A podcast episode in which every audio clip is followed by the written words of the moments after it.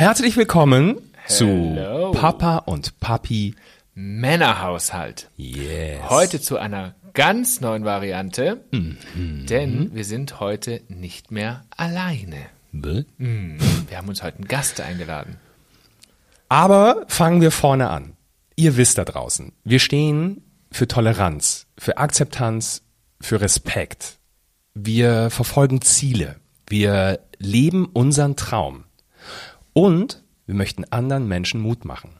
Nicht, und das ist der große Unterschied, weil wir einen Schicksalsschlag erlebt haben, sondern weil wir einfach nur unser Leben leben.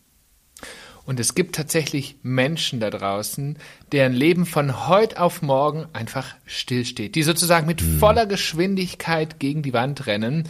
Und ähm, ja, weil das Leben etwas anderes mit ihnen geplant hat, weil sie äh, etwas erfahren haben, was tatsächlich niemand erfahren möchte. Wir möchten heute mit einem wunderbaren, tollen jungen Mann sprechen, der genau so etwas erlebt hat, den das, Lieb, den das Leben vor unendliche Herausforderungen stellt, der ganz am Ende war und sich mit unendlichem Willen wieder zurückgekämpft hat. Und deshalb freuen wir uns ganz besonders, lieber Alex, dass du heute Gast bei uns beim Männerhaushalt bist. Herzlich willkommen. Hey, Hallo, danke schön. Ich freue mich. Wir kennen uns ja schon, ähm, also kennen in Anführungszeichen über unsere Instagram-Profile. Da bist du ja auch sehr aktiv und sehr erfolgreich mit deiner Geschichte. Und was uns beide verbindet, also dich, lieber Alex, und mich als Christian, uns verbindet der gleiche Job sogar. Und äh, da haben wir uns leider noch nie persönlich kennengelernt. Ich würde mich freuen, wenn das irgendwann passiert. Aber wir haben sozusagen auch noch die gleiche Leidenschaft. Und ähm, wir würden uns total freuen, wenn du einfach mal dich ein bisschen für die Menschen, die dich da draußen noch nicht kennen, vorstellst.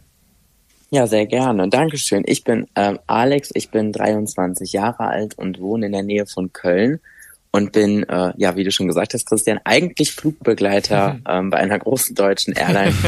ähm, ja, eigentlich in Frankfurt stationiert und ja, aktuell lebe ich so mein Leben leider ohne Fliegen, weil mir im Sommer 2018 ein ähm, Tumor diagnostiziert wurde, also ein Osteosarkom, Knochenkrebs im rechten Bein. Was eine große Folge für dich hatte. Ja, und wie? Ähm, nach der Diagnose musste ich zwölf Monate Chemotherapie über mich ergehen lassen. Das waren 15 Zyklen, also 33 einzelne ähm, Chemos und elf Operationen und unter anderem die Amputation des rechten Beines oberhalb des Knies. Alex, ich habe selten einen Account gesehen, ein Instagram-Account, in dem ein Mensch auf jedem einzelnen Bild so strahlt wie du. der auch so viel Mut vermittelt, ne? Der der Lebensfreude nach außen strahlt. Ähm, das ist unfassbar. Mit gerade mit dieser Geschichte und da wollen wir natürlich noch ein bisschen tiefer einsteigen. Ja, was dir so passiert ist und wie du das Ganze für dich so erlebt hast. Blicken wir kurz zurück. Du bist ein ganz junger Kerl, du warst auf der Schule. Wie ging es da weiter Genau. für dich? Ähm, für mich stand ganz früh fest, ich möchte die Welt entdecken und fliegen. Das habe ich schon ganz, ganz früh zu meiner Mutter gesagt. Da war ich gerade sieben, da habe ich das das erste Mal gesagt. War bei Und ähm, ja, ich musste, oder meine Mutter musste dann im Wohnzimmer sitzen und ich bin mit dem Küchenwagen vorbeigefahren und hab sie, hab sie bedient. Ähm, also das war schon immer so mein Traum und das habe ich auch direkt mit 18 umgesetzt und ähm, bin dann eingestiegen in die Fliegerei und hab's geliebt und war eigentlich sehr happy mit meinem Leben. Es hat alles funktioniert, wie ich wollte. Ich bin äh, durfte bei der Airline arbeiten, die ich toll fand und ähm, hatte einen super Freundeskreis, war auch zu der Zeit ja in einer äh, glücklichen Beziehung, habe mich mit meinen Eltern gut verstanden und eigentlich war alles in Ordnung, bis ich dann, es war so im Februar oder März, das erste Mal mh, Schmerzen im Knie hatte auf der rechten Seite. Und ich war 20, das heißt, ich habe das auch gar nicht ernst genommen. Mhm. Ich habe gedacht, okay, du hast dir das Knie gestoßen, du bist irgendwie umgeknickt und hast es nicht gemerkt. Keine Ahnung. Ähm, und habe das überhaupt gar nicht für voll genommen. Ihr habt da noch Und Witze dann- drüber gemacht, ne? Das habe ich gelesen. Ja, Also, ihr habt euch lustig drüber gemacht. wir haben noch äh, überlegt zu Hause, wie ungeschickt man sein muss, um sich das Knie auf der Innenseite zu stoßen und das nicht mal zu merken. Und ja, Ja, und auch, auch gerade in unserem Beruf, ne, man könnte natürlich auch meinen, es ist eine Überbelastung, wir laufen ja sehr viel und Ja. äh, da denkt man ja an alles, aber nicht das, was dem dir widerfahren ist. Ich habe gedacht, ich habe mich irgendwie an einer Armlehne oder so von einem Passagiersitz Kommt gestoßen. vor. irgendwie sowas. Oder ich meine, wenn man Essen verteilt, man, äh, es ist ja auch, man kniet sich ja 150 Mal hin und Genau. ich habe gesagt, vielleicht ist es irgendwie einfach zu viel gewesen oder so. Ja, hast- ich habe es also gar nicht ernst genommen. Du hast dann noch ein bisschen selber therapiert? Ja, ich habe mir eine Bandage gekauft im Drogeriemarkt irgendwann und weil ich gemerkt habe, okay, es wird schon schlimmer, aber trotzdem ist mir nie in den Sinn gekommen, dass es was Schlimmes sein könnte. Wenn ich so meine Fotos ähm, von der Handygalerie durchgucke, sehe ich auch, okay, hier hatte ich dann das erste Mal die Bandage an, auch in der Freizeit und nicht nur beim Arbeiten. Also ich, man kann richtig sehen, wie es wohl schlimmer wurde. Aber irgendwann, als ich dann die, die Koffer, die Treppe nicht mehr hochtragen konnte, habe ich gedacht, okay, es Oh, wird Zeit wow. zum Arzt zu gehen. Ähm, und da sind, da lagen schon Monate zwischen, muss ich sagen. Und wie war das dann? Du hast dann einen Termin beim normalen Arzt gemacht, einfach mit der, mit der Intention, du lässt mal gucken, was da los ist, warum das so weh tut. Geben Sie mir eine Tablette und es wird Ja, besser. genau, so ungefähr. Ja, Ich genau. meine, ich da hat ja keiner an diese Diagnose gedacht. Vor allen Dingen im jungen Alter. Nie, also niemand. Mhm. Also wirklich niemand. Ich wohne ja auch in einem Vorort von Köln, also es ist eher dörflich und dann bin ich zu meiner Hausärztin, zu der ich schon ähm, in der Grundschule gegangen bin und habe gesagt, ich habe da irgendwie Schmerzen, ähm, aber ich will auf gar keinen Fall krankgeschrieben werden. Ich äh, muss nämlich, ich habe so schöne Flüge drin, ich äh, möchte das irgendwie so hinkriegen. Ich hatte aber eine Woche Urlaub und dann hat sie gesagt, so eine Woche jetzt äh, Bein hochlegen, kühlen und Ibuprofen und dann müsste es doch gut sein. Ähm, das habe ich dann auch gemacht, es wurde aber nicht besser und bin dann zwischen meinen Flügen immer wieder mal zu ihr hin. Und äh, sie hat mich auch immer ernst genommen, Gott sei Dank, und sich das alles angehört und mich immer wieder mh, zu anderen Ärzten geschickt, die sich das dann angeguckt haben, aber niemand wollte so richtig ähm, genau gucken. So, und dann bin ich irgendwann zum Orthopäden hier bei uns im Ort, der dann auch ein Röntgenbild machen sollte. Und das war vor einem sehr, sehr schönen Flug nach Kapstadt. Da bin ich morgens dann hin und ähm, habe ihm auch gesagt, ich habe Schmerzen im Knie, also wirklich schon starke Schmerzen. Ähm, vielleicht können Sie mal gucken. Und dann hat er ein Röntgenbild gemacht und hat dabei gesagt, da wäre nichts zu sehen. Ich soll nach Hause gehen und mir eine bessere Geschichte ausdenken, wenn ich ähm, nicht arbeiten gehen will. Nicht habe ich gesagt, na, Was? also der hat mich wirklich, ja, der hat mir gar nicht geglaubt. Der hat nichts Ja. gesehen auf dem Röntgenbild. Genau, er hat nichts gesehen. Im, im Nachhinein ähm, wurde das Röntgenbild natürlich auch von anderen Ärzten gesehen und die waren alle ganz entsetzt, dass er nichts gesehen hat, weil man sieht tatsächlich, dass da etwas nicht in Ordnung ist. Ich habe ihm auch gesagt, ich will aber um, also ich will unbedingt arbeiten, gerade heute. Ich fliege ja nach Kapstadt. Das ist ähm, Kann ich uns- überhaupt nicht verstehen. ja, das ist bei uns so ein ganz, ganz beliebter Ja. Flug und ich war gerade ähm, zwei Jahre in der in der in der Firma und dass ich diesen Flug überhaupt bekommen habe, das war ein, ein Wunder. Da habe ich gesagt, egal was und äh, wenn mir das Bein abfällt, ich fliege dahin jetzt. So und äh, da habe ich gesagt, ich möchte einfach nur was gegen die Schmerzen haben und der hat gesagt, ich soll Ibu nehmen und wieder nach Hause gehen. Ähm, und dann hatte ich eine Schulung ähm, in Frankfurt. Da ging es um interkulturelle Kommunikation Japan. Mm, super spannendes Thema. Um, und die Trainerin hat dann aber irgendwie gesagt, okay, du humpelst schon und es sieht gar nicht gut aus. Also entweder du gehst nochmal zum Arzt oder ich äh, lass dich grounden. Das äh, heißt, ich hätte nicht mehr fliegen dürfen, bis ich quasi vom Arzt äh, schreiben bekomme, ich darf doch. Und dann habe ich äh, gesagt, okay, ich gehe, versprochen. Und dann bin ich äh, nochmal zu einem anderen ähm, Orthopäden geschickt worden von meiner Hausärztin. Und der hat dann gesagt, da ist was in dem Knie, was, da- was da nicht hingehört. Ähm, meine Mutter hatte mich hingefahren, weil ich selbst beim Autofahren schon so Wahnsinn. Probleme hatte. Und äh, dann habe ich gesagt, stopp, bevor Sie weiterreden, ich hole meine Mutter dazu, das klingt nämlich irgendwie jetzt gar nicht mehr so lustig. Ähm, und dann hat er uns die Bilder gezeigt und hat gesagt, da ist eine Raumforderung in den Beinen. Und ich weiß nicht wieso, ich habe ja kein medizinisches Wissen irgendwie. Ich habe direkt gefragt, ähm, ist das Krebs? Das war für mich, ich weiß auch nicht wieso. Bei einem, bei einer, bei irgendwas im Knie denkt man ja eigentlich jetzt nicht an Krebs, aber für mich war das irgendwie ganz klar, weil sich die Stimmung im Raum so verändert hat. Und da hat er gesagt, das muss man ganz, ganz schnell abklären. Ähm, und hat mir dann auch direkt eine Klinik empfohlen. Und da sind wir dann hingefahren. Und bist du bis zu diesem Moment total unbeschwert gewesen oder gab es dazwischen schon Momente, wo du gesagt hast, ups, wenn das was Schlimmeres ist, oje, oje. Mein, mein schlimmster Gedanke war, das könnte ein Meniskusriss sein und du musst operiert werden und hast dann drei Wochen Stützen. Das war mein, das war für mich das Worst-Case-Szenario. Mhm. Es denkt ähm, ja keiner daran, mit 19 warst du, glaube ich, ne? 20, mhm. ähm, dass man, dass man so eine böse Diagnose bekommt. Da denkt ja wirklich keiner dran. Ja, ich habe auch irgendwie immer gedacht, bei uns in der Familie gab es gar keinen Krebs, das ist genera viele Generationen her. Und ähm, für mich war das eigentlich unmöglich, der Gedanke. Mhm.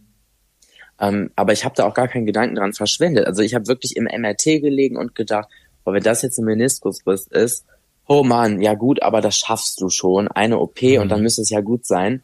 Mhm. Also das war für mich wirklich das, das Schlimmste, was irgendwie sein konnte. Aber als der Arzt mir dann gegenüberstand und, und so ernst wurde, war für mich irgendwie klar, das muss was Schlimmeres sein. Und äh, ja, der Arzt hat uns dann ja die Klinik empfohlen. Da bin ich dann auch mit meiner Mutter hin. Da wurden die Untersuchungen alle nochmal wiederholt und dann eine Biopsie gemacht, also eine Probenentnahme von diesem, von dieser Raumforderung. War das noch am selben Tag, Alex? Das war drei Tage später. Okay, das heißt, du bist drei Tage zu Hause gewesen und dir ging es wahrscheinlich total bescheiden, kann man sich vorstellen, oder? Mit, mit diesem Gefühl. Ja, es war natürlich eine äh, Riesenunsicherheit, aber irgendwie ich weiß nicht, ich habe ja dann auch Freunden Bescheid gesagt und auch meiner Familie Bescheid gesagt, dass da irgendwie was äh, los ist. Und es war für alle ganz klar, es wird nichts Schlimmes sein. Mhm. Mhm. Da muss man jetzt einfach durch. Das ist jetzt doof, aber es wird nie im Leben schlimme Konsequenzen haben. Weil man es vielleicht aber auch nicht wahrhaben möchte, ne? Ja. Weil man so gepolt ist, nach vorne zu gucken. Ja, ja. Und weil man ähm, natürlich auch Angst hat und sich dieses gegenseitige Mut zu sprechen, um sich vielleicht auch selbst so ein bisschen Mut zuzusprechen, ähm, ist einfacher. Natürlich. Mhm, klar. Ja. Ja, dann wurde die ähm, Untersuchung gemacht. Ich bin ins Krankenhaus gelaufen und bin dann aufgewacht nach der Untersuchung. Das war eine, auch eine OP mit Vollnarkose, diese Probenentnahme. Mhm. Und dann standen an meinem Krankenhausbettchen standen ähm, Unterarm G-Stützen und ein Rollstuhl. Und dann hat die Krankenschwester zu mir gesagt, dass ich jetzt erstmal nicht mehr laufen darf, ähm, weil sie einen Teil vom Knochen auch entfernt haben und das jetzt nicht mehr ganz so stabil ist. Und das darf auf gar keinen Fall brechen, mhm. weil falls das irgendwie etwas Ernsteres sein sollte, wäre das eben ja nicht gut, wenn das ja kaputt gemacht wird oder eben durchgebrochen mhm. wird, dieser Knochen, der unter Umständen ja befallen ist mit irgendwas. Wahnsinn. Und äh, das waren dann tatsächlich meine letzten Schritte vor dieser OP für ja, fast zwölf Monate. Unwissentlich wohlgemerkt, ne? Also das, ja. genauso auch mit deinem letzten Flug, ne? Es war, gab einen Flug und dann war, also unwissentlich, dass es der letzte Flug erstmal ist. Ja, hm. es war, es waren viele letzte Male in dieser Zeit und ich wusste es eigentlich nicht. Mhm. Und ich muss auch sagen, im Nachhinein ähm, habe ich das als sehr belastend empfunden, dass ich das, dass mir das so peu à peu genommen wurde und ich das gar nicht so richtig wusste. Mhm. Ähm, ich, ich durfte dann wieder nach Hause, habe dann auch ab dem Zeitpunkt Morphium bekommen und habe drei Wochen gewartet auf das Ergebnis. Und diese drei, drei Wochen, Wochen, waren ja, das waren sehr sehr anstrengende drei Wochen. Das ähm, ich. Und da hatte ich zu dem Zeitpunkt hatte ich wirklich auch starke Schmerzen schon. Ähm, so stark, dass ich wirklich manchmal aufgeschrien habe, je nachdem, wie ich mich bewegt habe oder so. Und das waren ja alles Sachen, die ich nicht kannte bis mhm. dahin. Ich war ja immer gesund. Ich hatte das Schlimmste, was ich hatte, war der Bruch vom kleinen C mhm. ähm, oder die Blinddarm-OP mit zwölf oder so. Aber mhm. das war ja auch irgendwie nach drei Tagen wieder gut. Ja. Und plötzlich war ich irgendwie so eingeschränkt in meiner Bewegung und Freiheit. Ich konnte nicht mehr in mein, in mein Zimmer laufen, das im zweiten Stock ist. Also es war irgendwie, da ging es los, dass ich dachte, okay, das ist Riesenmist. Ähm, aber trotzdem hat man natürlich gehofft, Klar. dass alles, dass alles dabei bleibt und mhm. dass das nur verheilen muss. Und dann kommen die Ärzte und sagen, ist doch nichts und alles wird gut. Man hat unendlich viel Hoffnung. Ähm, mhm. Aber ich hatte auch sehr, sehr große Angst schon zu dem Zeitpunkt, ähm, dass es vielleicht doch so bleibt. Dann gab es irgendwann den Moment, in dem ihr ins Krankenhaus zitiert wurdet? Mhm. Ja, genau. Die haben dann angerufen, die, die Ärzte, und haben gesagt, wir müssen, müssen zurückkommen. Und da habe ich dann gesagt, können Sie es mir nicht am Telefon einfach sagen? Und dann hat er gesagt, nee, das darf man nicht, wir müssten vorbeikommen. Und dann bin ich ins Auto gestiegen und habe äh, zu meinen Eltern gesagt, irgendwie bin ich mir jetzt ziemlich sicher, dass es Krebs ist. Ich habe total Gänsehaut gerade, wenn du das erzählst. Ich äh, weiß auch nicht, woher dieser, woher diese Sicherheit kam. Und meine Mutter hat nur gesagt, ja, und wenn, dann schaffen wir das auch, aber warten wir erstmal ab. Und dann sind wir hingefahren und dann ähm, ging es ganz schnell. Erstmal zu den Orthopäden, die haben mir dann direkt erklärt, wie man operieren könnte, weil es eben, weil das entfernt werden muss, was da ist. Und das, das war ein ganz kurzes Gespräch, ganz knackig.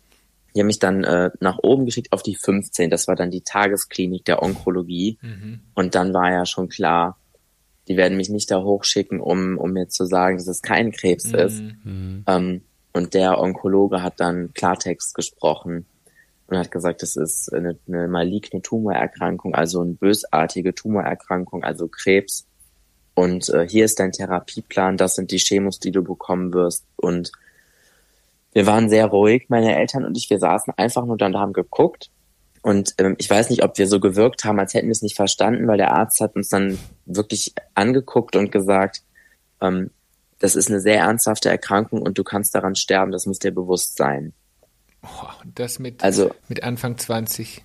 Ich habe, also ich habe nur, ich weiß nicht, ich hatte direkt auch so einen, so einen, den Gedanken, okay, was, wie geht's jetzt weiter? Was machen wir jetzt? Ich wollte gar nicht in dieser Schockstarre irgendwie verharren. Ich wollte direkt einen Plan bekommen und, und ich wollte auch natürlich eigentlich direkt ein Heilungsversprechen, mhm. ähm, was mir aber nie jemand gegeben hat. Natürlich nicht. Ähm, Wusstest du zu dem Zeitpunkt, Alex, dass es schon so weit geht, dass man eventuell das, das Bein abnehmen muss? War das schon zu dem Zeitpunkt klar? Ähm, die Orthopäden haben mir ähm, versprochen an dem Tag, dass ich das Krankenhaus mit beiden Beinen, mit meinen eigenen beiden Beinen wieder verlassen werde, Wahnsinn. dass sie das hinbekommen.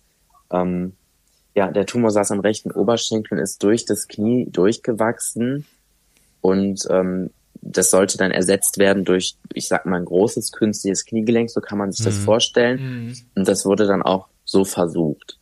Mhm. Aber erst ging es natürlich los mit Chemo und Co. Mhm. Also es war ein, ein Marathon an Chemotherapie und, und Arztbesuchen und Blut abnehmen und alles sehr unschöne Dinge eigentlich. Du hast geschrieben und, in deinem Instagram-Account, das würde zwei bis drei Folgeoperationen bedeuten, wäre aber auch nicht dramatisch. Wie immer habe ich keine Wahl, was gemacht werden muss, muss eben gemacht werden. Ja. Alleine, wenn man diese Texte durchliest, ähm, das ist eigentlich für einen Außenstehenden so surreal, weil man natürlich irgendwie versucht, wenn man das liest, wie würde ich selber reagieren, man es aber gar nicht schafft, sich in diese Rolle reinzuversetzen und dann liest man im kompletten Instagram-Account ähm, bei aller Schwere, die das Thema hat, hinten dran steht eigentlich immer etwas Positives. Ist das mit der Zeit gekommen? Oder du hast ja selber gerade auch gesagt, ne, ähm, du wolltest sofort einen Plan haben und nach dem Motto, wie geht das Ding wieder weg? Also wie, was können wir machen? Hast du das ähm, immer für dich behalten oder bist du da immer wieder drauf zurückgekommen? Oder hat sich das mit der Zeit dann entwickelt, dieses, dieses Gefühl nach vorne zu gucken? Es war ähm, als ich die Diagnose oder als, als wir die Diagnose bekommen haben, meine Eltern waren ja dabei, sind wir ähm, vom Arztgespräch zum Auto gelaufen und haben alle nichts gesagt und sind dann ins Auto gestiegen und da habe ich gesagt, und jetzt? Und hat meine Mutter gesagt, wir schaffen das. So, und dann war das für mich klar, wir schaffen das. Tolle ähm, ja. Meine Mutter hat, meine Mutter hat in den zwölf Monaten ähm, kein Mal vor mir beweint oder oder auch nur im geringsten gezeigt, dass sie daran zweifelt, dass ich ähm, gesund werde. Und das war für mich unheimlich wichtig in all dieser, in dieser Zeit von dieser großen Unsicherheit, in der man sich natürlich Gedanken darüber macht, ähm, war sie mein Fels in der Brandung, der immer Sicherheit und Zuversicht ausgestrahlt hat. Und das hat mir ganz, ganz viel Kraft gegeben und Mut mhm. gemacht, ähm, zuversichtlich zu sein. Ja, du hast auch irgendwo geschrieben, es ist ein Kampf und ich bin froh, dass ich nicht alleine kämpfen muss. Wir sind eine ganze Armee, die den Krebs in den Hintern treten und für meine Gesundheit kämpft. Der Krebs hat den Kampf begonnen, aber ich werde ihn beenden. Ja, ja, das ist auch ein ähm, ganz wichtiger Aspekt gewesen oder ist es immer noch. Ich war ja nie alleine. Mhm. Ich hatte immer meine Eltern dabei, meine ähm, Tante oder meine Patentante inklusive Familie, meine Oma und eine Schar an Freunden, die mich, ja, wenn sie nicht dabei waren, zumindest angefeuert haben, wenn ich äh, zur Chemo gefahren bin. Aber ähm, hast du dich wirklich nie alleine gefühlt? Hast du nicht irgendwann, wenn du in deinem Krankenhausbett abends irgendwo gelegen hast, hast du nicht, also ich meine, das Leben für alle anderen geht weiter im, im, im schlimmsten ja. Fall. Für dich aber mich, vielleicht ähm, nicht. Obwohl ich nie alleine war oder, oder kaum, ähm, habe ich mich trotzdem eigentlich immer ein bisschen alleine gefühlt. Mhm. Weil ich auch wusste, ähm, es ist, ich werde zwar unterstützt, aber das ist mein Leben, was hier gerade verloren geht und was mir ist das passiert. Meine Familie und meine Freunde haben mitgelitten, keine Frage, aber wenn ich ähm, das nicht überlebe, bin ich weg und alle anderen nicht. Mhm. Und das war mir auch immer klar. Es geht hier um ja meine mein Überleben, um, um, um das hier gerade gekämpft wird. Und ich bin super dankbar für all die Unterstützung, aber ich musste da natürlich alleine durch, auch wenn dir jemand die Hand hält bei der Chemo, die Übelkeit hast du allein. Mhm. Und, und mir sind die Haare ausgefallen und ich hatte äh, Mukositis, also diese Mundschleimhautentzündung, das ist immer so das die ätzendste Nebenwirkung gewesen. Das mhm. ist ja alles mir gewesen und wenn sonntags beim, beim Frühstück alle was gegessen haben, dass ich da nehmen und konnte nicht. Aber Wahnsinn. Trotzdem, und manche glauben, das Schlimmste könnte sein der, der Haarverlust. Ne? Und dann sagst du plötzlich, es ist die Entzündung im Mundschleim, äh, in der Mundschleimhaut, dass es eigentlich viel schlimmer war für dich. Und ähm, ja. das hat man erstmal so gar nicht auf dem Schirm. Aber Alex, mal nochmal ganz kurz zurück. Du, wie, wie ging es denn dann weiter? Du saßt im Auto und äh, du hast dann zu deiner, deine Mama hat dich ja dann sehr unterstützt oder deine beide Eltern. Und dann war klar, irgendwann steht die OP bevor, oder? Die erste OP. Genau, es ging, ähm, ich habe dann sechs Zyklen äh, Chemotherapie gemacht und dann wurde, äh, wurde ich operiert. Das Welche, war, in welchem, was heißt sechs Zyklen? Also welcher Zeitraum ist das? Das war von vom 24. August bis Mitte November ging das. Mhm. Wahnsinn, das weißt du das noch heißt, so genau.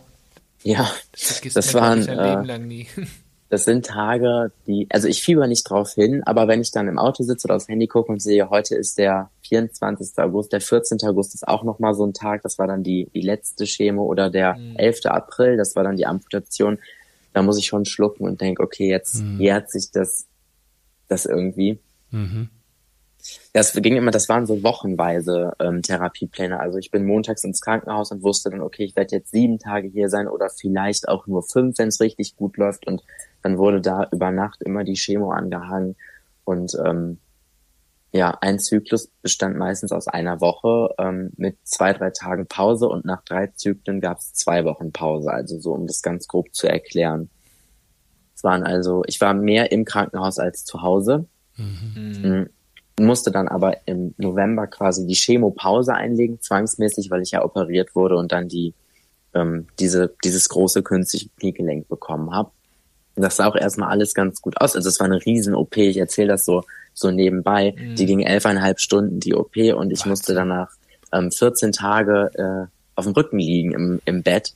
Also das war auch also ich bin die nervöseste und hibbeligste Person, die ich kenne. und das war äh, wirklich eine Zwangspause. Mhm. Ich fand es furchtbar anstrengend, aber es hat irgendwie geklappt eigentlich unfassbar, ne? zu was man in der Lage ist, wenn man heute so rückblickend drüber spricht, ne? Ähm, würde man das im Vorhinein vielleicht wissen, dann würde man damit anders umgehen. Aber jetzt im Nachhinein zu sagen, ich bin einmal 14 Tage auf dem Rücken gelegen, das ist, also der eine oder andere könnte drüber schmunzeln, aber das ist tatsächlich eine, eine große Herausforderung und ähm, ich, ja. unfassbar. Es ist, ähm, wie bei so vielem in der Zeit hatte ich ja keine Wahl. Mhm. Deswegen irgendwie, ich man, man merkt ja immer erst, wie, wie stark man ist, wenn man gar keine andere Wahl hat, als stark zu sein. Das klingt immer so, so platt, aber es ist so. Mhm. Ich hatte ja, ich musste auf dem Rücken liegen, sonst wäre es nicht angeheilt oder vielleicht sogar rausgebrochen. Also liegst du natürlich auf dem Rücken. Mhm. Und äh, du weißt, die Chemotherapie, von der geht's dir ganz, ganz schlecht. Aber wenn du sie nicht machst, musst du sterben an deiner Erkrankung. Also machst du sie natürlich. Mhm. Und äh, es, es war ja bei allem so, ob es um Blutentnahme ging oder um, um Tabletten schlucken oder um die Chemo. Ich musste es machen. Die Alter, also ich, ich habe mich freiwillig dazu entschieden, aber die Alternative wäre ja nicht zu leben.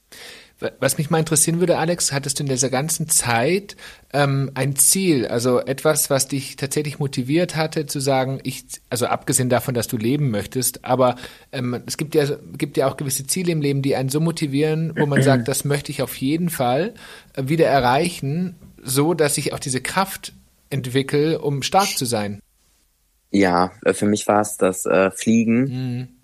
Ich wusste, ich möchte wieder über den Wolken arbeiten. Ich habe es Mhm. Von Tag eins an so vermisst und habe zur ersten Chemo eine, ein ein Flugzeugmodell von meinem Flugzeugmuster ähm, geschenkt bekommen und das stand dann auf bei jeder Chemo auf dem Nachttisch und das hatte ich immer dabei. Mhm.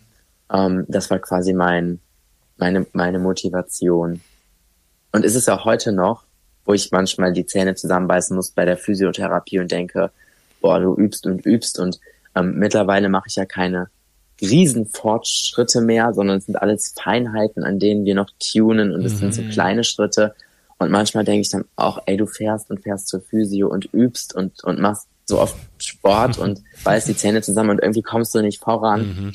Aber dann sehe ich das, äh, ich gucke es auch gerade in dieser Sekunde an, sehe ich meine Boeing und denke, okay, Süß. dafür machst du das und es wird sich lohnen. Was war denn der Moment, Alex, ähm, an dem entschieden worden ist, dass, dass tatsächlich dein Bein amputiert werden musste? Also du hattest ja dann das, das Kniegelenk drin. Das, wie, wie ist, was ist da passiert, dass diese Entscheidung kam?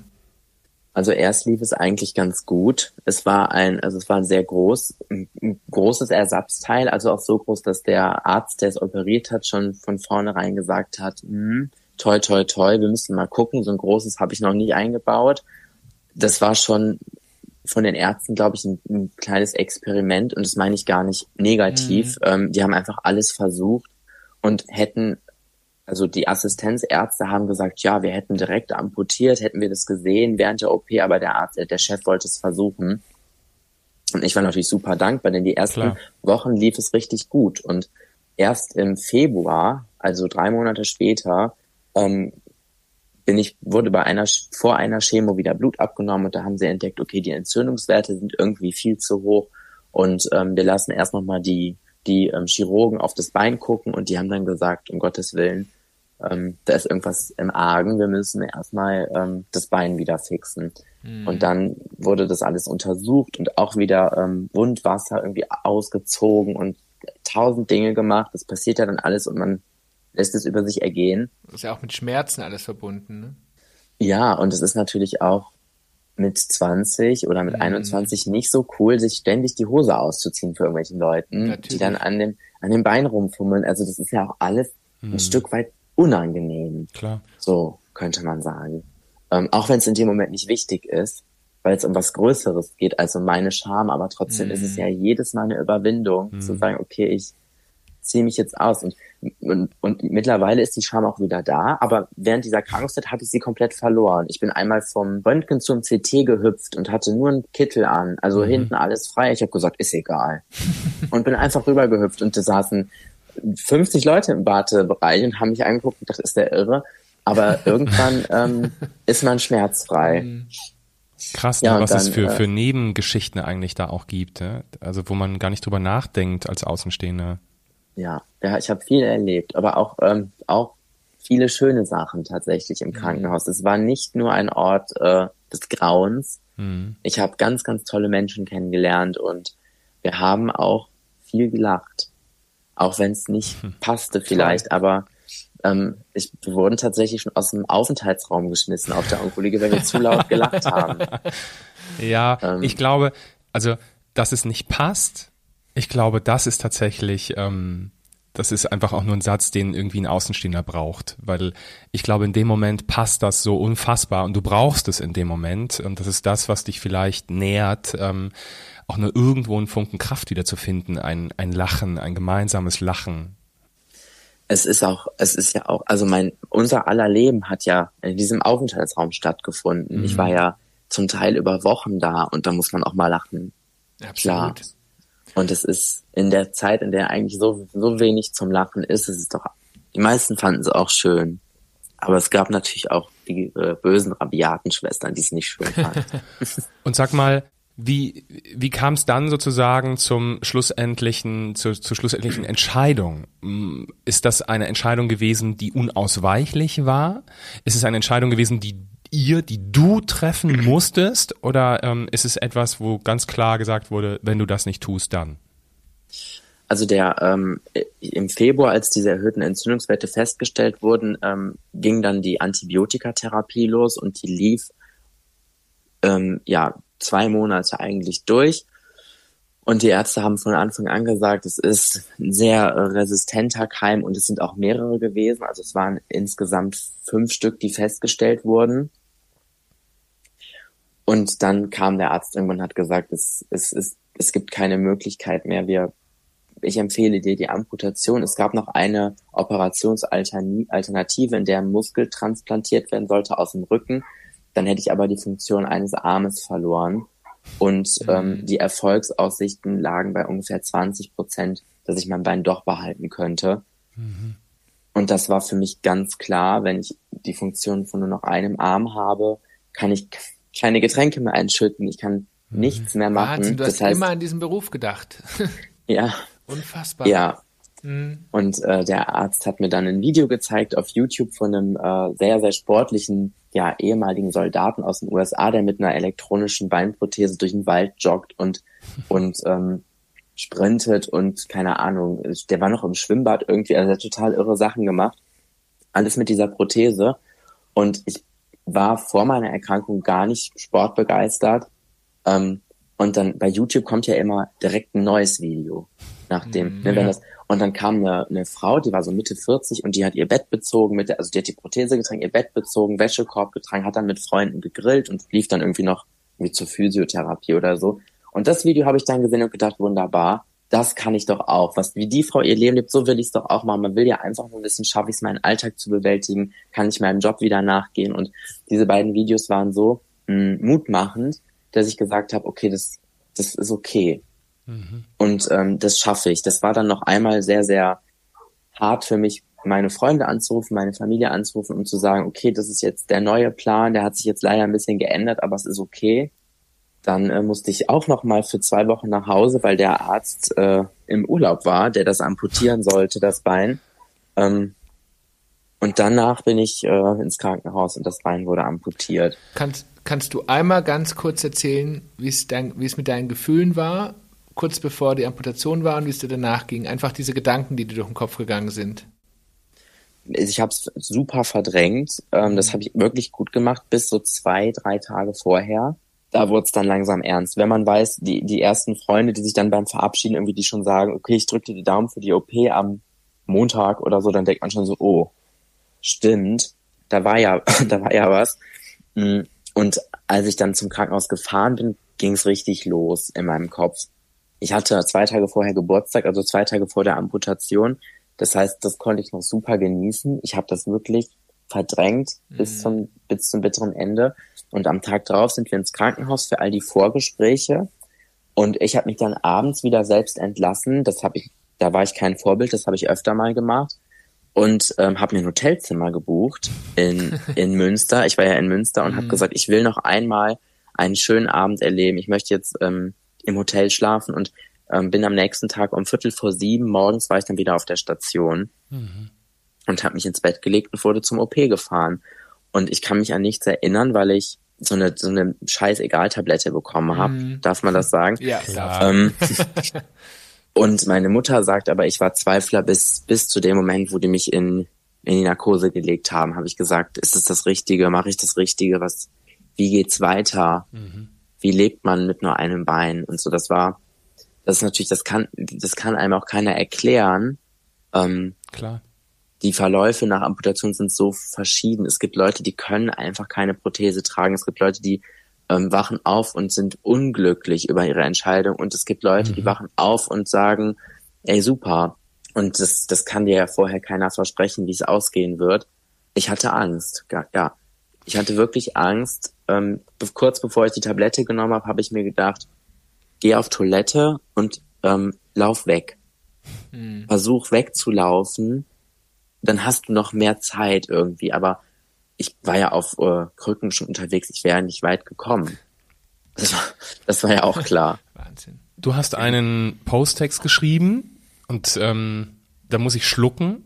Du hast geschrieben, 21 Jahre hast du mich durch mein Leben getragen. Meine ersten Schritte, mein erster Schultag, Urlaube, Meer, heißer Sand, als ich schwimmen gelernt habe. Du warst immer dabei. Und es war eine Höllenarbeit, Schuhe zu finden, die nicht gedrückt haben und uns gleichzeitig gefallen haben. Mein erster Flug als Flugbegleiter, das erste Mal in Amerika, China, Japan. Ich habe dich geliebt und wir waren ein super Team. Doch dann wurdest du krank, bekamst Chemotherapie und wurdest operiert. Etwas ging schief. Schrecklich schief. Du wolltest nicht heilen, nicht gesund werden, nicht richtig funktionieren. Ich habe vieles versucht, aber du möchtest einfach nicht mehr bei mir sein. Deshalb trennen sich heute unsere Wege. Um 9.15 Uhr wirst du abgenommen. Ich werde dich sehr, sehr vermissen, aber ich werde weiterleben. Ich danke dir für alles und wünsche dir alles Gute. Das ist der Moment, wo ich wo, krass. Wow. Kann ich jetzt stehen wir natürlich an so einem wirklichen Changer, Game Changer, deinem Lebenschanger. Hat dir das geholfen, solche Sachen zu schreiben? Ja, das war ähm, Instagram war in dieser gesamten Zeit mein Fenster zur Welt ähm, und meine Therapie. Mhm. Es äh, war für mich wahnsinnig wichtig, wenn irgendwas passiert ist, das aufzuschreiben und das zu posten. Und in dem Moment, wo dann stand, okay, es ist online, ähm, konnte ich freier atmen. Mhm. Ähm, und dieser, Ab dieser, dieser Abschiedsbrief hat mir total geholfen, meine Gedanken zu sortieren für mich, weil ich hatte, ich konnte es nicht einsortieren. Was ist das für ein Gefühl, was ja. ich habe? Ne, es war auf jeden Fall ja negativ, aber was genau ist es? Weil reine Angst war es nicht und es war ja wirklich so ein bisschen Abschiedsschmerz, weil es war, mhm. das Bein war ja immer da und das habe ich eigentlich auch immer für, für selbstverständlich genommen, aber das ist ja ein, wirklich ein Teil von mir mhm. und der wird jetzt abgemacht und dann ist er weg und liegt irgendwo und ja, wird verbrannt. Und das fand ich irgendwie gruselig und ich wollte das nicht. Das ist wie als Kind, wenn man sein Lieblingsstofftier verliert mhm. irgendwie. Mhm. Das, dieses Gefühl nur in stärker und es ging halt nicht weg. Und habe ich gedacht, ja, ich muss das irgendwie alles aufschreiben. Und dann ähm, habe ich das, das, der Text ist sogar auf, dem, auf der Autofahrt von Hotel ins Krankenhaus entstanden. Also ganz spontan. Aber für mhm. mich war es unheimlich wichtig. Ja. So, Du hast die Augen zugemacht. Ja. Und du hast die Augen wieder aufgemacht. Genau, ich habe die Augen wieder aufgemacht und lag im Aufwachraum ähm, des Universitätsklinikums Münster und dachte, oh nee, die haben das Bein gar nicht abgemacht, denn ich habe es noch ganz genau gespürt, mhm. als wäre es noch da.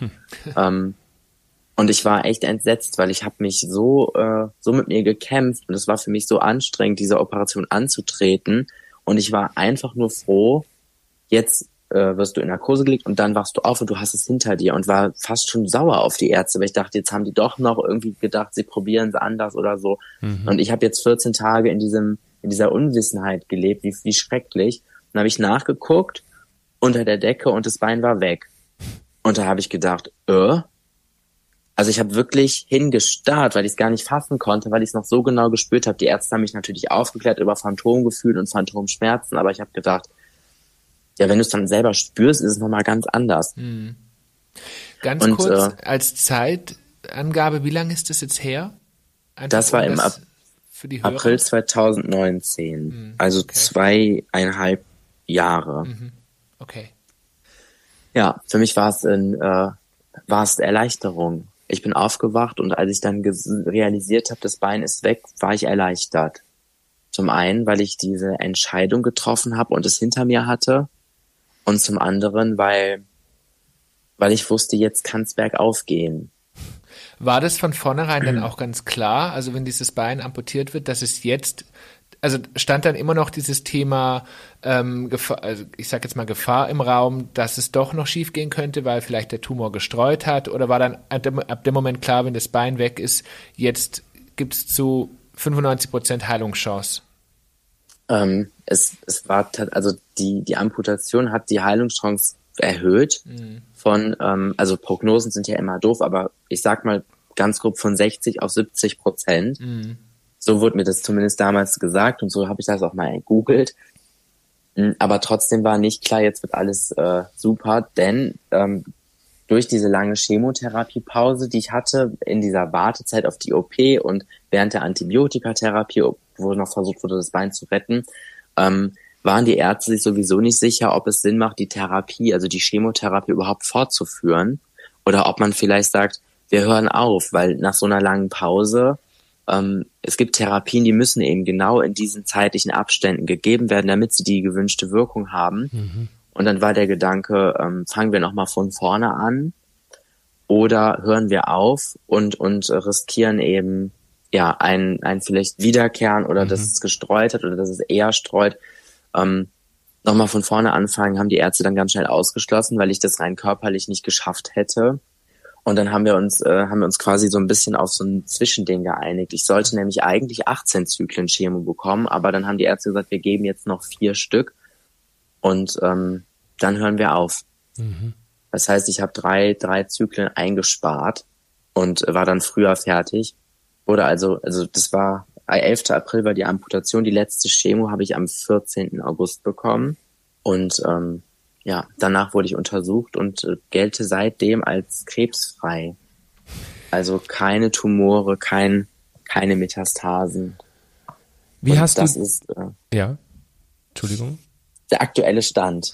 Ich erinnere mich und, an einer deiner Reels, glaube ich, in den letzten Monaten. Reels, mhm. oder, da hast du nämlich genau das gefeiert, richtig? Da hast du nämlich, ähm, ja. da hattest du eine Untersuchung. Ich kann mich erinnern, ich habe die Stories verfolgt. Da waren es auch mehrere Tage der Unwissenheit. Ne? Das hast du auch, da hast du auch deine ganzen Follower mitgenommen.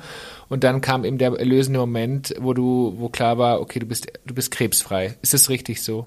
Mhm. Genau. Es ist äh, jedes Mal super nervenaufreibend. Ich musste zwei Jahre lang alle drei Monate zur Nachsorge. Da wird man einmal von oben bis unten durchgecheckt und bekommt dann ein paar Tage später den Anruf, ob alles in Ordnung ist oder nicht.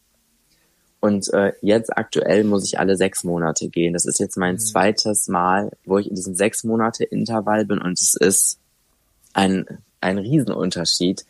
Ich habe vor ein paar Tagen noch zu meiner Mutter gesagt, dass ich so zur Ruhe komme. Nicht körperlich, mhm. weil ich den ganzen Tag unterwegs bin und tolle Sachen mache, Gott sei Dank, aber emotional. Ich schaffe es, mich auf Weihnachten zu freuen. Ich schaffe es, mir Gedanken über Geburtstagsgeschenke zu machen oder ich traue mich sogar, einen Urlaub zu planen. Ja.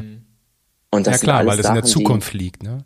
Ja, und das sind alles Sachen, die ich ganz lange nicht gemacht habe. Wenn meine Freunde übers Ausziehen nachgedacht haben, habe ich gedacht, wirst du überhaupt jemals ausziehen können, weil erstmal musst du ja, müsstest du dafür ja gesund werden und auch gesund bleiben. Und so langsam traue ich mich wieder, solche Sachen zu denken und mhm. mich auch auf Sachen zu freuen, die in der Zukunft liegen. Wenn ich jetzt, äh, weiß ich nicht, überlege, was, was schenke ich meiner besten Freundin zu Weihnachten, na das nicht, das schenke ich ihr nächstes Jahr. Das hätte ich, das habe ich mich vor zwei Jahren nicht getraut zu denken. Ja, da lebst Weil du hier und jetzt, ne?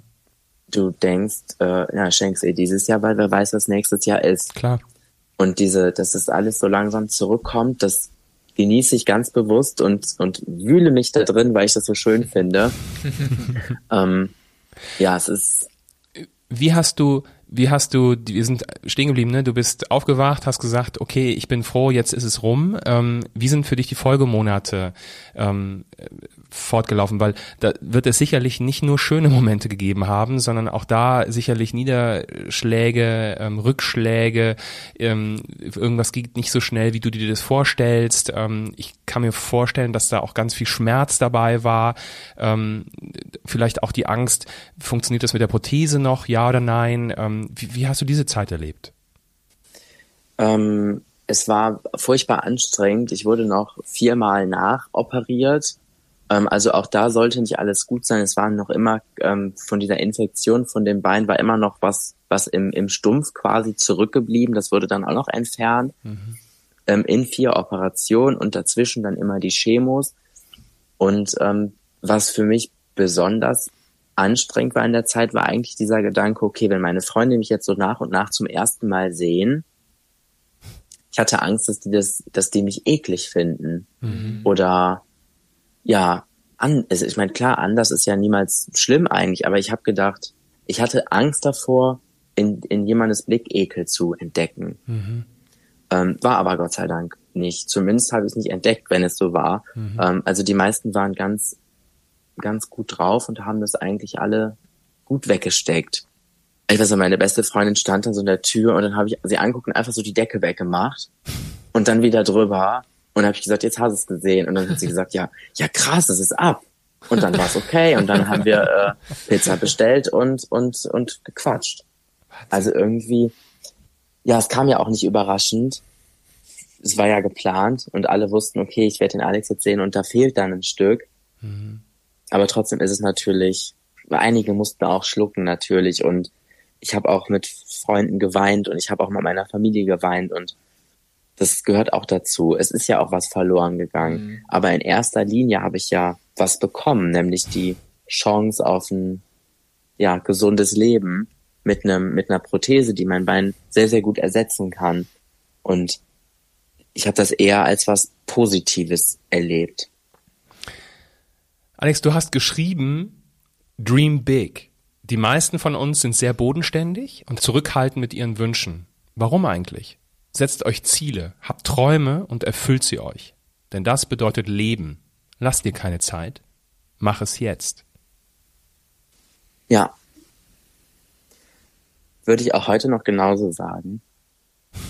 Ähm, das ist, das, es gab so eine Zeit, das ist mir da aufgefallen. Ähm, ich habe mich, mochte es nicht, wenn mich Leute, wenn Leute irgendwie gesagt haben, okay, du kriegst eine Prothese, aber, aber wenn du sie dann hast, dann, dann sei nicht traurig, wenn es nicht direkt funktioniert. Ähm, gib dir Zeit. Oder wenn ich gesagt habe, ich will wieder Flugbegleiter werden, haben alle gesagt, geht das denn? Und ich fand das immer so anstrengend. Und klar, die Frage ist super berechtigt und es ist ein mega spannendes Thema. Aber ich habe immer gedacht, es geht doch hier um, um ein Ziel, das ich mir gesetzt habe. Mhm. Und ich werde so lange ackern und schwitzen und arbeiten, bis ich das erreicht habe. Und da ist mir auch erstmal aufgefallen, wie wenig Leute eigentlich Ziele mhm. haben. Ja, und wie, wie genau. dass es ganz, ganz viele Leute gibt, die, die so, vor sich hin leben und ganz viele sagen, eines Tages möchte ich mal nach Bali fliegen oder so. Mhm. Oder eines Tages möchte ich gerne mich selbstständig machen. Mhm. Und, und ich habe es ja erlebt und habe hab, hab gemerkt, wie schnell das dieses eines Tages in unerreichbare Ferne rückt. Und deswegen lebe ich jetzt immer nach dem Motto, äh, ja, ich lebe im Hier und Jetzt und mache das mache das direkt, wenn ich auf irgendwas Lust habe. Und ähm, wenn ich sage, ich will nach Amsterdam, dann gucke ich für Freitag und nicht für in drei Wochen, ähm, weil ich will das erleben und ich will etwas erleben und ich möchte äh, das gerne vermitteln. Wie, wie wertvoll es ist, wenn man das kann und wie wertvoll es ist, wenn man es sich eigentlich auch leisten kann, Träume zu haben für die Zukunft. Das ist ja auch eigentlich ein Privileg. Alex, Hast du eine Ahnung, wie viele Menschen du Mut machst? Ich muss, ich muss kurz ausholen, oder was heißt ausholen? Also vielen Dank erstmal, als ihr ähm, oder als wir über diese Podcast auf einmal gesprochen haben und äh, ich gehört habe, dass es ja um dieses Mutmach-Thema geht. Mir fällt es immer ganz schwer, das diese Rolle anzunehmen, weil ich das ich, ich bekomme das oft gesagt und auch oft geschrieben und ich weiß das immer sehr zu schätzen und freue mich auch. Aber ich, für mich bin ja, ich habe einfach nur weitergemacht und ich habe einfach nur die Zähne zusammengebissen und versucht, möglichst positiv zu sein, um es für mich und meine Angehörigen so leicht wie möglich zu machen. Das, ich finde das, mir fällt es sehr schwer, mich selbst als Mutmacher zu sehen oder zu akzeptieren, weil ich, ich finde, es gibt so viele Leute, die genau dasselbe können oder erreicht haben oder viel, viel mehr sogar erreicht haben. Ich habe einfach nur mehr gelächelt dabei vielleicht. Ja, und du, deine Geschichte findet statt. Also deine Geschichte findet draußen statt und dadurch, dass das andere, dass du diese Geschichte mit anderen teilst, ähm, ist es ein Fakt, dass du Mut machst. Auch wenn du nur für dich geguckt hast, wie es weitergeht. Denn du inspirierst, dein Lächeln inspiriert und wenn man deinen Kanal anguckt, man sucht verzweifelt nach wirklichen Bildern der Trauer, der, der, ja, des, des, ähm, des schlimmen Gefühls. Ähm, man findet das in den Texten an manchen Stellen, aber man findet es nie eben in dem Visuellen und ähm, das macht anderen Mut. Auch das musst du so stehen lassen. Ich meine, du hast tatsächlich, äh, ich würde jetzt mal behaupten, eine sehr, sehr schlimme Form der Erkrankung leiden müssen mit, schwer, mit, mit schweren Folgen. Und ähm, für viele Menschen ist das, wenn man das sieht, einfach wahnsinnig wahnsinnig positiv zu sehen, wie, wie, also was dich, was auch dein Treiber war, ne, nach vorne zu gehen. Und bei dir war es jetzt tatsächlich auch unter anderem das Fliegen. Und ich finde, das ist so, du vermittelst einfach so sehr, wie wichtig es ist, Ziele zu haben im Leben, um darauf hinzuarbeiten. Und sich von nichts anderem vom Weg abbringen zu lassen. Und wenn es nur durch Lächeln ist, ne? Aber das ist unglaublich, welche Geschichte du nach außen trägst und äh, wie oft man sich auch durch deine Geschichte selbst manchmal hinterfragen sollte, ist denn mein Thema wirklich so ein großes Thema oder, naja, oder ähm, übertreibe ich vielleicht auch gerade ein bisschen? Dankeschön. Total. Alex, ähm, wie geht es für dich weiter? Wo, ähm, wo stehst du? Im Moment mache ich äh, nach wie vor, gehe ich zu meiner Physiotherapeutin, die arbeitet ausschließlich mit amputierten Menschen zusammen mhm. ähm, und ist da Expertin und übe und übe und übe und trainiere ganz viel, weil ich ganz uneingeschränkt meinem äh, Traumjob, also dem Flugbegleiter sein, wieder nachgehen möchte. Mhm. Und äh, ja, es gibt keinen festen Zeitplan, wann das alles passieren soll, aber ich bin ganz guter Dinge, dass es funktionieren wird. Und ähm, muss auch an dieser Stelle sagen, dass meine Fluggesellschaft sich mir gegenüber sehr, sehr, sehr sozial und ich würde fast schon sagen liebevoll verhält. Toll. Und ähm, obwohl es ein sehr großes Unternehmen ist, werde ich regelmäßig angerufen und gefragt, wie es mir geht und ob ich etwas brauche. Ähm, also das, damit habe ich nie gerechnet, als ich äh, dort Bescheid gesagt habe, was mir passiert ist, dass mhm. überhaupt, dass das überhaupt registriert wird. Mhm. Aber ähm, wurde es. Und äh, ja, ich bin gespannt, wie es weitergeht, aber ich bin mir ganz sicher, es wird schön und es wird im allerbesten Fall, und davon gehe ich auch aus, über den Wolken stattfinden. Wir freuen uns total, dass du tatsächlich unser erster Gast warst, denn ähm, wir, wir sagen das auch immer in unseren Stories. Uns sind Profile mit Mehrwert einfach unglaublich wichtig. Ähm, ähm, Menschen, die einen berühren und Menschen, die eben anders sind. Und so wie wir eben als zwei Männer mit Kind anders sind, so bist du jetzt eben auch irgendwie anders. Hast du ja auch selbst gesagt, du hattest Angst davor, dass die Menschen dich anders angeschaut haben. Und trotzdem ähm, bist du jemand, der nach außen einfach so viel Lebensfreude versprüht, der zeigt, dass Anderssein eben völlig okay ist. Ja, danke schön. Ihr auch. es war mir eine Ehre, euer erster Gast zu sein.